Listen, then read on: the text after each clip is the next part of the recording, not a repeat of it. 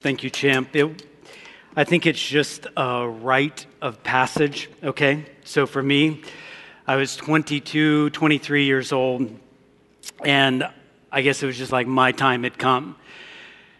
And that time in particular was my turn to navigate the DMV, Department of Motor Vehicles. Everybody's got to do it at some point.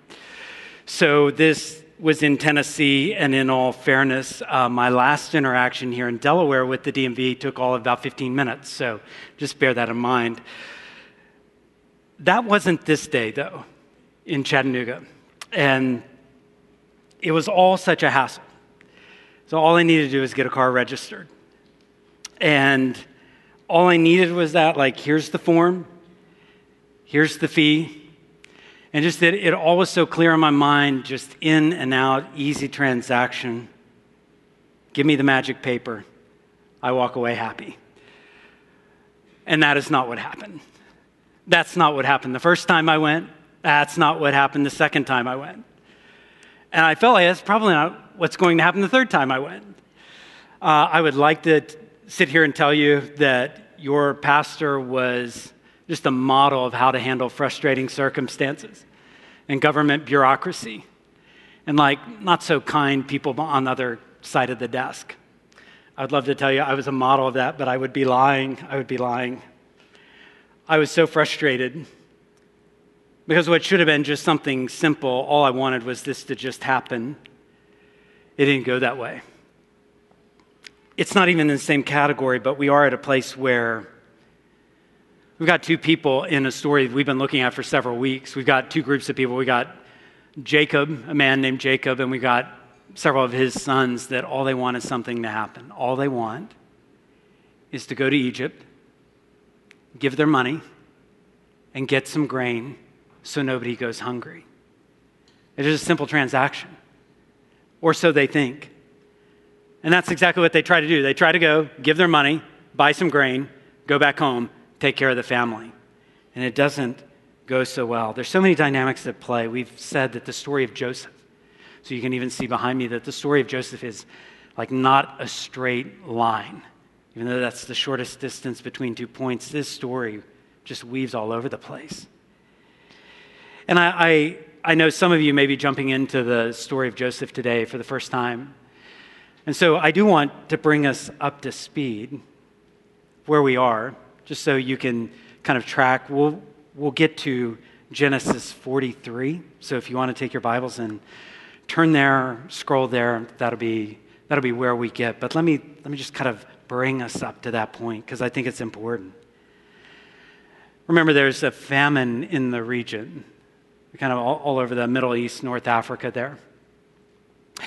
And Jacob, who's in Palestine there in Canaan land has, I'd say, like nudged his sons. It was a little bit more than that. Told his sons, like, you've got to, his grown sons, you've got to go and get some food. We don't have enough to eat. And the only place that had food was Egypt. And so the, the sons go down. At least 10 of them go down. And they, they get to Egypt and they don't recognize that their brother Joseph, who they had sold into slavery two decades beforehand, is actually the prime minister and over the food distribution. They don't recognize him, but he recognizes them immediately, which presents all sorts of interesting scenarios where he first accuses them. He, he puts them to, through several tests, all right? But he accuses them of being spies. You're spies. I know it. You know, we're at a weak point here in Egypt just trying to manage a famine, and you've come down to spy on us. It certainly wouldn't be out of the question that outsiders would do that just to get an idea of what's going on. And so he also, in accusing them, kind of draws out information from them. Like, oh, your dad, is he alive? Oh, he is alive. Do you have any other brothers? Oh, you have another brother. Is he alive? Yes, he is alive. And so he's drawing information out of them and he tests them. He throws them into prison. Like, until we figure out whether you're spies or not, you're going into prison. And even as that all goes down, he, he hears them wrestling. He hears their guilty consciences wrestling with what they had done when they had sold them into slavery decades before. I mean, he hears that and he begins to process that. He decides to let them go. Okay, I'll let you go back to your home. I'll let you go back to your dad and your other brother, but I am going to hold one brother here. It's just kind of to make sure you're not spies, so I'm going to hold their, their brother Simeon. And he says, To get any more food, and to, for me to know you're not spies, you're going to have to bring your youngest brother back, Benjamin. And so Benjamin just kind of functions as this bargaining chip that everybody finds pretty important. Joseph, as the prime minister, of course, they don't know it. That's, that's his full brother. That's not even a half brother, that's his full brother. So it matters to him. The brothers know here's, you know, here's dad's new favorite son. And Jacob is not going to want to release him. But he, he holds Simeon in custody in prison, sends the others back, and on their way back, they, they have their grain that they bought with their money and one, somewhere along the way, it says someone opened up one of the sacks, and there is the money that they thought they had paid for, like the money is now returned in their sack. So they have the food and they have the money, and immediately they begin to process this doesn't look good. So on the surface, it seems like they took the grain from Egypt and didn't pay for it. And when they get home, actually, it's revealed like all of their money has been returned, all of their money was buried in the grain and all, all this. So they didn't, they didn't pay for any of this. So they, they went to Egypt. They left their brother in custody. I mean, this is a real mess. And, and they, they asked this question like, what is God doing to us? What is God doing to us? Why is it going down like this? And so you can imagine their frustration because all, all they need is like, all they wanted was just food to feed their family. And now they've got to deal with all of this mess we need to go forward in the story with chapter 43. But before we do, I just want to dial our hearts in for a minute. Let's pause. Let's, let's make a comparison because we know some of this dynamic of just like, I want to get something, I can't get it, and it's really frustrating to me. We all know that dynamic. So, in the small things in my life, I just want them, desperately want them to be hassle free. I don't want problems you don't want them either. I mean, this, this is an amazing Sunday to see eight families with I don't know how many kids. There are a lot of kids up here. And I'm sure most every parent is just like me. None of us want any sort of hassle in parenting. Like we just, we just want, like, okay, we'll just drop the kids off. We'll, we'll do this. We'll feed them. You know, let's. Or, or maybe you are you are a, kid. Maybe you are a teenager, maybe you are a student, and all, all you're trying to do is get the education, take the class, turn in the paper. Maybe you're in business, all you're trying to do is like go through the details of life. You're trying to close the sale, get the report to the boss, give the instructions to the person that you supervise. Or maybe in relationships, all you're trying to do is like make the call, send the text to a friend, go to the appointment, run the test, wait on the results. I mean, we all have these million things that go on that just make up our day, a thousand little things. And what we want from them, do we not? We want them to be hassle free. We don't, we don't want them to be problems. We just want them to, like, there's enough stress in this world, my goodness, without, like, the small things being a problem. So let's pick up groceries, pay the bills. All I want is hassle free in the small stuff. But if I'm honest, if I put my cards on the table, I want, I want a hassle free life in the big stuff the big events, the things that are much more than just like, am I going to have, you know, eh, are they, the grocery store going to be stocked with what I, I mean, I, no, there's big stuff where you feel like you're playing for keeps. And frankly, I, I don't want any hassle with that either. Much like the Jacob and the brothers in the big things, I think all I need is this to go well. Like, all I need is a, a break. All I need is, like, you can make my life easier. Just go ahead and do it. Don't make it harder for me. If this just changed, then this scenario would be fine. That scenario, all I need, all I'm asking for is just a little bit of help here. And hassle free may look good on the surface. But I found in my walk with the Lord, maybe you found the same thing, then God, God rarely gives me like hassle free living. We live in a broken world. It's just not the way it's going to go. I challenged us last week just realize that God is doing more, way more than we could think. And I challenged us with this goal that we would take at least one step down the road of confidence that God can do above and beyond all that we could ask or think. Just take a step down that road because God is doing, like, I'm confident of this. In my heart, I know it. He's doing way more, way more than, than I could even process in a moment. But it's hard because God has a way in these hassles, like putting his finger on things and touching things that are really, really hard. Like, I don't want, I don't want you to mess with that. I don't want you to touch that. Like, that matters to me. Like, let's not mess with that. As God does above and beyond what you or I could ask or think, the Lord deals with us.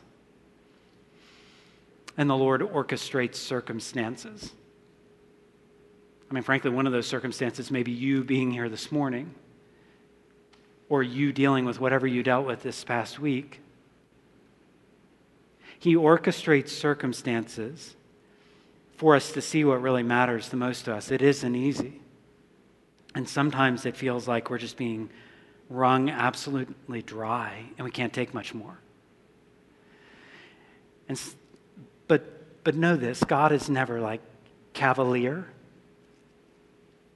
God never does random. That's not what he does. So, whatever is just like got your number right now, whatever you're dealing with that is like you'd love for this hassle to be done or this stress to be out, just know this. With God, it's always personal and purposeful, even as it's challenging. And I say that knowing, like, I personally don't, I don't remember a time where so many people at our church, and some of you are guests today, and I don't know your backgrounds, but I don't think I can remember a time where so many people have been dealing with so much intense stuff like all at the same time. And some of it's big stuff. And some of it is just like you're just worn down, kind of ground down after like a year of what you've had to work through, all the changes you've had to navigate. And you're worn out and you're tired. I don't know, like collectively, if our church family has ever felt that. So if that is you, and you feel like resources are drained, or you're going through an intensely painful thing, I think that helps like set the tone for us to appreciate and relate to what's going on in this story that happened like several thousand years ago. This ancient story can speak to us, and we can take a closer look at like what is going on below the surface. What is going on in Jacob's mind as he thinks like, how do I get to life? Like Jacob's the dad here. Like, how do I get to life where it doesn't hurt anymore. Where every day I don't think about my son that I lost when he was 17 years old. Like, where do, where do I get to that point where it quits hurting? Will life ever be good again? There's no clear path in his mind. If you're Jacob there, you're like, there's no clear path that it's going, going to be okay. And then I think that the brothers, I mean, how do they move past what they did? How can they change from the people they were? How does that happen? How you can't undo things. And, then for Joseph, how can you move past what someone did to you in this kind of relationship? Like you're not going to just have some arbitrary settlement. Like, well, here's a, let's put a number on your pain and suffering. I mean, not, you're not going to do that to Joseph. How do you ever, like, that's not just going to make um, things immediately get better. These people have inflicted a cost. His brothers, his own family have inflicted a cost. And yeah, I mean, now it seems like they're saying we were guilty in that, but does that just like wipe everything away? Does that clear it all like it never happened? We know that it doesn't quite work like that. So God is going to do in this story, and that's what, that's what I want you to believe and understand. In this story, God is going to do above and beyond what any of these characters think could happen. And if He could do it there, He can do it here. He can do it in 2021. He can do that thing that kept us up this past week. He can do something there that is above and beyond what we could imagine. So in Genesis 42, we left the brothers on their way home. Eventually, they have to go back to Egypt because the food that supply that they had ran out. And so, and they got the brother in prison, right? Simeon just sitting there going like, brothers, could you like come and get me out? So he is, he is held there. That's where we enter Genesis 43. So we're going to read a good bit of scripture today. I, I hope you follow along. Genesis 43. Let's look at verse 1. It says, Now the famine was severe in the land. And when they had eaten the grain that they had brought from Egypt, their father said to them, Go again, buy us a little food. The major problem with that, Judah's going to tell him exactly what the major problem is. Judah said to him, Dad, the man solemnly warned us, saying, You shall not see my face unless your brother is with you. So we can't go back and get food unless we bring Benjamin along. So if you will send our brother with us, then we'll go down and buy the food. But if you will not send him,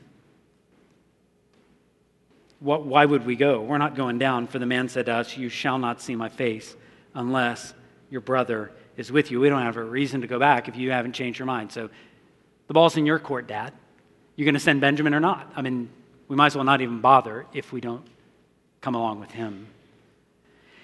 And now Jacob's name, so remember Jacob had a name that had been changed. It's not Jacob in this story, now it's Israel. Israel says, and this is pretty much Israel all throughout, Jacob all throughout the story, like so much self pity and degree of understanding in that, like, yeah, I get it. Verse 6 Why did you treat me so badly? Why did you even have to tell him? Like, why did you tell him you had another brother? And they replied, the man questioned us carefully about ourselves and our kindred, saying, Is your father still alive? I mean, you can second guess why we mentioned it, but he was asking us. He said, Do you have another brother? What, what were we going to tell him? What we told him was in answer to these questions. Could we in any way know that he would say, Bring your brother down? Like, uh, what else were we supposed to do, Dad? And Jacob says, You just added more and more pain to me. How could you? How could you do this to me? But then Judah changes the dynamic in verse 8. Judah says to Israel's father, Just go ahead, send the boy, send Benjamin with me, and we will arise and go, that all of us, that we may live and not die, both we and you and our little ones. I mean, Dad, we're talking about a family situation here. This is life and death for us. I will be a pledge, I will be a guarantee for his safety. From my hand, you can require him. If I don't bring him back to you and set him before you, then you just let me bear the blame forever. Judah is swinging into like the lane of like major responsibility here. And if we had not delayed, we wouldn't, we wouldn't now have returned to it. We could have gone back and forth, Dad. In the time where you've not wanted to send Benjamin, we could have been back and forth a couple times, but we've been waiting. We can't wait any longer. Dad, what are you going to do? and decisions begin to happen. Look at verse 11. Then their father Israel said to them, If it must be so, then this is the way we're going to do it. There will be some sort of present here. Like, take some of the choice fruits of the land in your bags to carry a present down to the man a little balm and a little honey, gum, myrrh, pistachio nuts, almonds. So take that gift and take double the money with you. Let's carry back with you the money that was returned in the mouth of your sacks. Perhaps that was an oversight, but we got to make sure that gets back, and then we've got to, we've got to buy some more, and let's take double the money. And take also your brother. Take Benjamin, arise, go again to the man. And hear Jacob's words, because we're going to come back to it. May God Almighty, verse 14, may God Almighty grant you mercy before the man. And may he send back your uh, other brothers, Simeon and Benjamin and as for me, if I'm bereaved of my children, I guess I'm just bereaved. May God give mercy here. So the men, verse 15, they took this present and they took double the money with them. And they took Benjamin. They arose and went down to Egypt and they stood before Joseph. When Joseph saw Benjamin with them, he said to the steward of his house, Bring the men into the house, slaughter an animal, and make ready for the men to dine with me at noon. And the man did as Joseph told him and brought the men to Joseph's house. And the men were afraid. So the, the brothers there are afraid because of the money. They, they were brought to Joseph's house and they said it's because of the money which was replaced. It, it, was an, wasn't an ordinary custom for strangers to be brought into the prime minister's house and hear, like, you're going to Joseph's house. Like, there's not even a commercial or government building. No, no, you're going straight to Joseph's house. And and they're scared. It's because of the money which was replaced in our sacks the first time that, that were brought in. And he's going to assault us and fall upon us to make us servants. He's going to take our donkeys, he's going to take everything. So they went up to the steward of the house, Joseph's house. And notice that, I mean, they are nervous, right? They spoke with him at the door of the house. So we're not even going to go in. We're going to, like, we're going to stay outside in case we need to run away. And they said, Oh, my Lord, we, we came down the first time just to buy food. And when we came back to the lodging place, we opened our sacks, and there, there was each man's money in the mouth of his sack. This is what happened our, our money, like in full weight. So we didn't spend that. Like we brought it again with us, and we brought other money down with us to buy food. We have no idea. We don't know who put our money in our sacks, but here it is. And you can imagine, like, they're stressed out. Like, they've rehearsed this, like, I don't know, whichever one was the best like being the lawyer that can make the case. I mean, they're picking the best spokesman to make sure they smooth this out. You just say it just right. Like, we didn't know. Make sure you include that. I mean, you can imagine their, their hearts probably racing. And immediately, all of that just gets like relieved. The man, the, the steward of the house says, Peace to you. Don't be afraid. Like, oh, you guys seem nervous. Like, I don't, I don't know. We, your God and God of your father must have put the treasure in your sacks. I, I received your money. And he gave Simeon to them. It, I've had these moments. I've had these moments where like you expect a confrontation, you kind of work and, and think through, okay, if, if he says this, I'll say that. If she says this, then I'll say this. And then if it goes, I mean, you've got like a whole decision making tree that all lined up, and then all the, like within a moment, it's all like diffused. And like, oh, yes, no big problem. No, no problem. Yeah. Like, oh my goodness. I mean, you're, you're kind of processing what just happened because I expected to be arguing and to make my case, and that, that had to be exactly how the brothers felt here. They look at each other and go, Really? It was just that simple. Oh, yeah, keep the money. We're good. I don't, I don't, I don't need that back. Verse 24 When the man had brought the men into Joseph's house, gave them water, washed their feet, when he'd given the donkeys fodder, they, they prepared the present for Joseph's coming in at noon, for they heard that they're going to eat bread there. And when Joseph came home, they brought into the house to him the present that they had, and again they bowed down to him on the ground. And he inquired about their welfare and said, How's your dad doing? Is your father well? The old man whom you spoke, is he still alive? They said, You were serving our father as well. He's still alive. And they bowed their heads and prostrated, prostrated themselves. And he lifted up his eyes and saw his brother Benjamin, his mother's son. And he said, Is this your youngest brother, of whom you spoke to me? And then he looks at him God be gracious to you, my son. Joseph had to hurry out. His compassion grew warm for his brother. He loses composure. He sought a place to weep. He entered his chamber and wept there. The emotions must have been running so high for Joseph. Then he says, then he washed his face and came out and he, he had to control himself. Something visibly was shaken about him. He says, serve the food, and there's an interesting serving arrangement. Okay, so they served Joseph by himself and them by themselves, and the Egypts who ate with them by themselves. So we got, it seemed like three tables going on or something because the Egyptians couldn't eat with the Hebrews, for that's an abomination to the Egyptians. And they sat before him. The firstborn according to his birthright, and the youngest according to his youth. And the men looked at one another in amazement. So, like in birth order, he lines them up. How would he know that? How does this man in Egypt know this? And portions were taken to them from Joseph's table, but Benjamin's portion was five times as much as any of theirs and they drank and were merry with him. Joseph is setting up something like with the brothers. Does he know something? Is it magical? Is it mystical? Like, well, how does he know these things?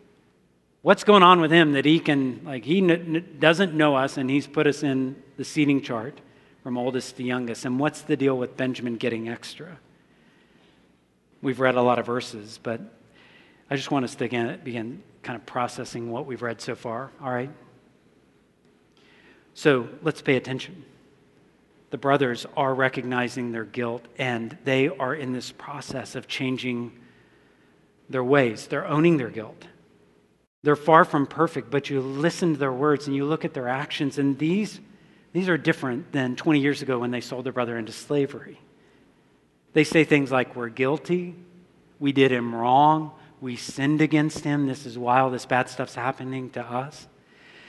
And I just, I, I know these stories, like many of you grew up in church, maybe like I did. You know these stories, but sometimes we sometimes we don't appreciate this. Like, humanly speaking, could have gone a thousand ways differently than it did.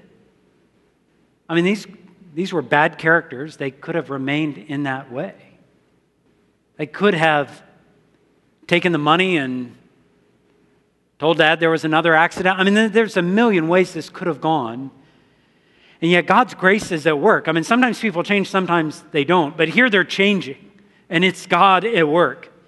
And not only like all the brothers, but Judah, did you notice like he's taking responsibility as like as a pledge, himself as a substitute, as a guarantee. This is no small thing. Actually, we're going to talk as, as the weeks go by. This is, becomes a huge part of the story. It's not just about Joseph, it's about Judah stepping forward.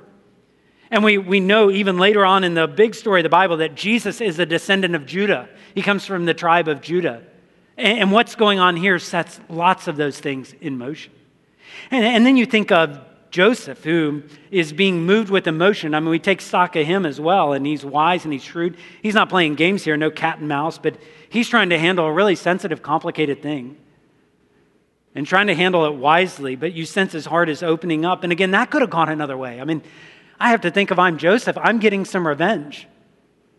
He might have plot, plotted you know, like 20 years for this kind of revenge if it ever happens. You know what I'm going to do. But he doesn't. Like, what's going on with his heart? You sense his heart is opening up. I see God's grace at work in his life, even helping him put like the big picture into perspective. And then there's Jacob. Remember the words that he said? May God Almighty have mercy. I mean, Jacob is a bitter, difficult man. Jacob knew like life and death situations like the family was in at that moment. Jacob knew what it meant to try to haggle and bargain with somebody. I mean, he had been down that road before. Jacob knew what it meant to have your hopes dashed, he knew the experience of loss. And he could have turned his back on the Lord, but instead we hear from his words like, May God have mercy on us. He puts himself at the mercy of the Lord. Story speaks so powerfully, and the drama is really intense, and you can appreciate the dramatic flairs, you know, the, the twists and turns of the story. But I don't just want you to appreciate the story. I want God to work in our hearts. I want to point you to a couple of takeaways, all right? So I, I want to challenge you to look at the characters in these stories and allow God's word to motivate change in your life. I don't know exactly where that needs to happen. But I want you to look at the characters and to allow God's word maybe to change you. Maybe as you look at the brothers, where do you begin to take steps to owning your own responsibility? Where do you begin a conversation with a, another Christian friend to help you get started down the path of like, I blew it, I messed up? And I need to be honest with where things are. Where, where does that begin for you? What, where is God? I mean, it may be a long road. It may be a long road. It was for the brothers. And I want you to think about the character like Jacob. Like, when do you begin to release things into God's hand, re- realizing that all along you're at his mercy? So, frankly, some of us in this room might be holding really, really tightly to something and going, I can't give that up. I can't give that up. Just like Jacob's holding on to Benjamin, I can't give him up. I can't give him up. And at one moment, I mean, he has to say, God, I'm at your mercy. Where is that in your life? I want you to think about Joseph. He doesn't gloss over what the brothers have done, but like every chapter, Joseph is moving more and more toward a place of forgiveness and reconciliation. And man, that, that just points me. Such a pointer to Jesus. And so the brothers had sinned against Joseph. Oh, we have sinned against Jesus Christ.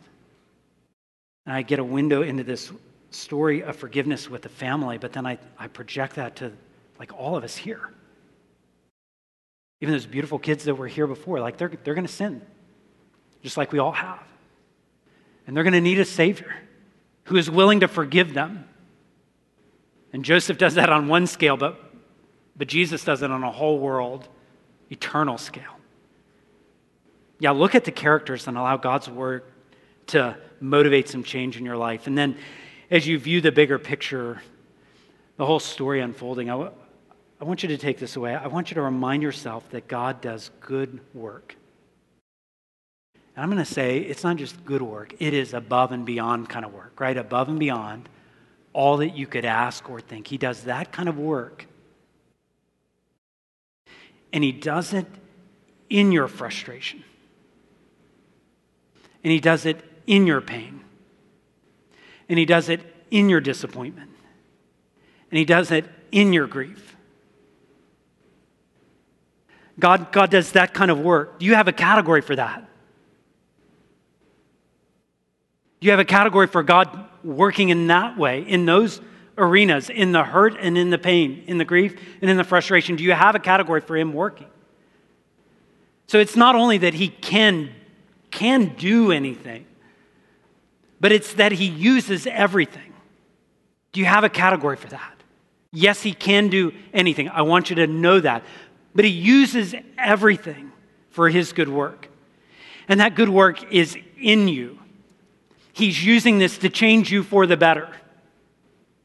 It's not only in you, but it's for you. He's using some of these very things that you go, I'd never want that, but He's using those very things to be for you, using this to bless you, giving you a full life. That these, that Jacob and Joseph and the brothers, they never would have had this.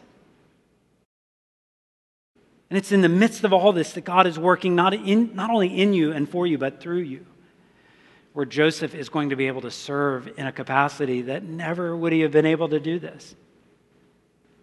There's no cheap band aid that we can put on it and go, it'll be okay. Sometimes, no, it won't be okay. And in the midst of that, God is still good. You might be filled with anxiety. And in the middle of that, God will do above and beyond work. You can be reminded you're not alone.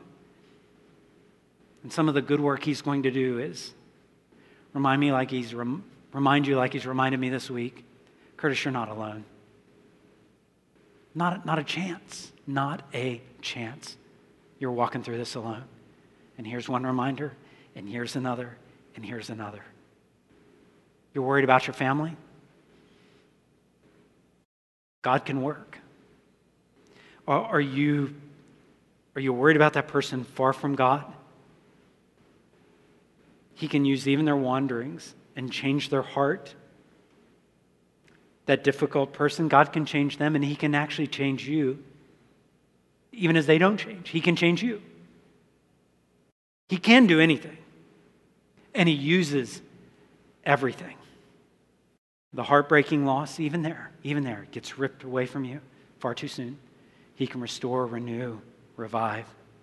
Frankly, what I'm appreciative of this story is that it takes place over decades. Decades. Because that tells me what's going on here. If it weren't decades, I don't know that it'd feel very realistic to me. But because it stretches over as I read, I realize, like, my goodness, I'm in the middle of a story of grace that God is writing that's above and beyond anything that I, I would ever write or ever think to write. And so here you are, here we are, 2021, right in the middle, and God is writing this amazing story, and it, it, may, it may be decades for this all, and we'll, we'll be, you know, 70 years old. We'll be in eternity for a thousand years going, oh, that's what the Lord was doing. Above and beyond whatever I could ask or imagine. Can I pray that God would just like fortify our hearts because this is not easy. It's easy to say, it's hard to live. But God can give us grace there as we live it. Father, thank you. Thank you for Joseph in the story. Thank you for Jacob. Thank you for the brothers. Thank you for Simeon and Benjamin. And thank you for how all this is written to remind us